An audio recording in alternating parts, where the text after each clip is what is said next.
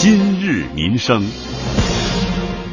生说蜂窝煤，这两天这词儿真火啊！中国之声这周也报道了，蜂窝煤拿到了今年北京国际设计周经典设计奖的提名奖。组委会要寻找的设计者呢，郭文德先生已经过世，他的儿子郭春福表示会替父亲领奖。但是好像也有朋友讲，在他表示说他生产了蜂窝煤之前，日本也有类似的产品，到底是中国制造，还是首先由日本人独占鳌头呢？日本的多份史料显示，上个世纪20年代到40年代，日本已经有生产带孔洞的煤球的记录。日本炼炭工业会的资料说，明治维新，也就是19世纪60到80年代之前，一个叫甲本武洋的人从荷兰学到技术，开始制作带有孔洞的炼炭。炼炭，锻炼的炼，煤炭的炭，这两个字在日文当中读作人炭，指的是圆筒状带孔洞的煤球。有人因此认为蜂窝煤不应该算作中国的发明。本台在这周一的报道当中引述资料说，郭文德是根据外国人的经验制作出在煤球上打孔的蜂窝煤。郭文德的儿子郭春福也证实，父亲在1950年生产这种煤球之前，受到了日本邻居的启发。据他说啊，当时在北京住的时候，他有一个邻居就是日本人，他当时的时候啊，就是封煤的时候，这么捅上以后戳一些眼，他是为了第二天不灭。第二天的时候呢，上边那一坨煤呢还在燃烧，燃烧的比较充分一点，所以说他当时看到这个情况以后受到那样的启发。今年北京国际设计周的评委、北京市人大常委会委员、工业设计工程师宋卫祖表示，蜂窝煤被提名的是经典设计奖，设计和发明有区别。发明是从无到有，那么它应该说是完全的原创。但是创新呢，实际上是包括了原始创新、集成创新和消化吸收再创新。那么设计呢，它恰恰是既包括了原始创新的设计，也会是在已有的产品的基础上面进行这种改良性的，根据本国本地的特点，根据不同的需求，它可以做再创新的设计。宋卫祖介绍，在提名蜂窝煤之前，他们已经了解到日本有类似的产品，但是中国的蜂窝煤跟日本的炼炭有不同。当初呢，日本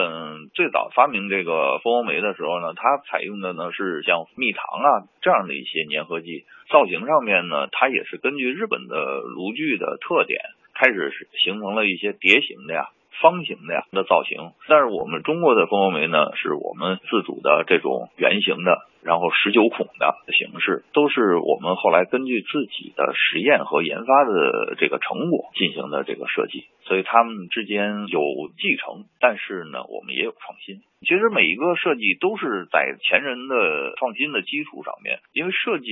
它实际上就是集成知识，集成各种时代不断创新的科学技术、文化艺术、社会经济等等这些知识，去创造的是一种这个满足需求的产品。郭春福介绍，父亲的产品最早称作经济煤球，体现它节约的特性。据说蜂窝煤这个名字是从北京地区叫起来，而苏州等南方地区就叫做藕煤，因为孔洞的形状像莲藕。郭文德还设计了跟蜂窝煤配套的煤炉，制作蜂窝煤的粘合剂也从生石灰逐步改进成生土。今年北京国际设计周最新公布的经典设计奖提名名单，包括蜂窝煤、北斗导航系统、华为手机、上海虹桥交通枢纽、南京长江大桥和手扶拖拉机。设计周的评委、工业设计工程师宋卫祖举例说，手扶拖拉机的设计也跟蜂窝煤有类似的特点。19世纪的时候，这个美国人、德国人就已经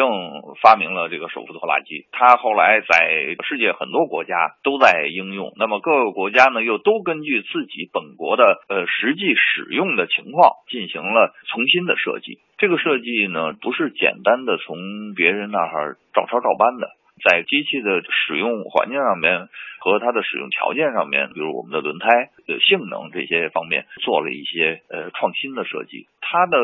设计呢，实际上是中国人对原来的传统使用机械的一种转变。那么我们从蓄力向机械化转型当中呢，应该说手扶拖拉机是发挥了巨大的作用。1957年，中国第一台小型手扶拖拉机在武汉柴油机场试验成功。它的主任设计师黄敏回忆，他们最初参考的是一张手扶拖拉机的广告和一张从泰国寄来的图片。泰国的他的弟弟马上也寄了这个图片来，这个里面的内部情况啊就比较清楚，但是数据当中啊就没有了，就用我所想的就设计了，不一样，某一样都同样啊。哦，他说没有一样不同，可以说是没有一样是同样的。是有一张纸，他那个是小的，他是3匹马力，我们是7匹马力。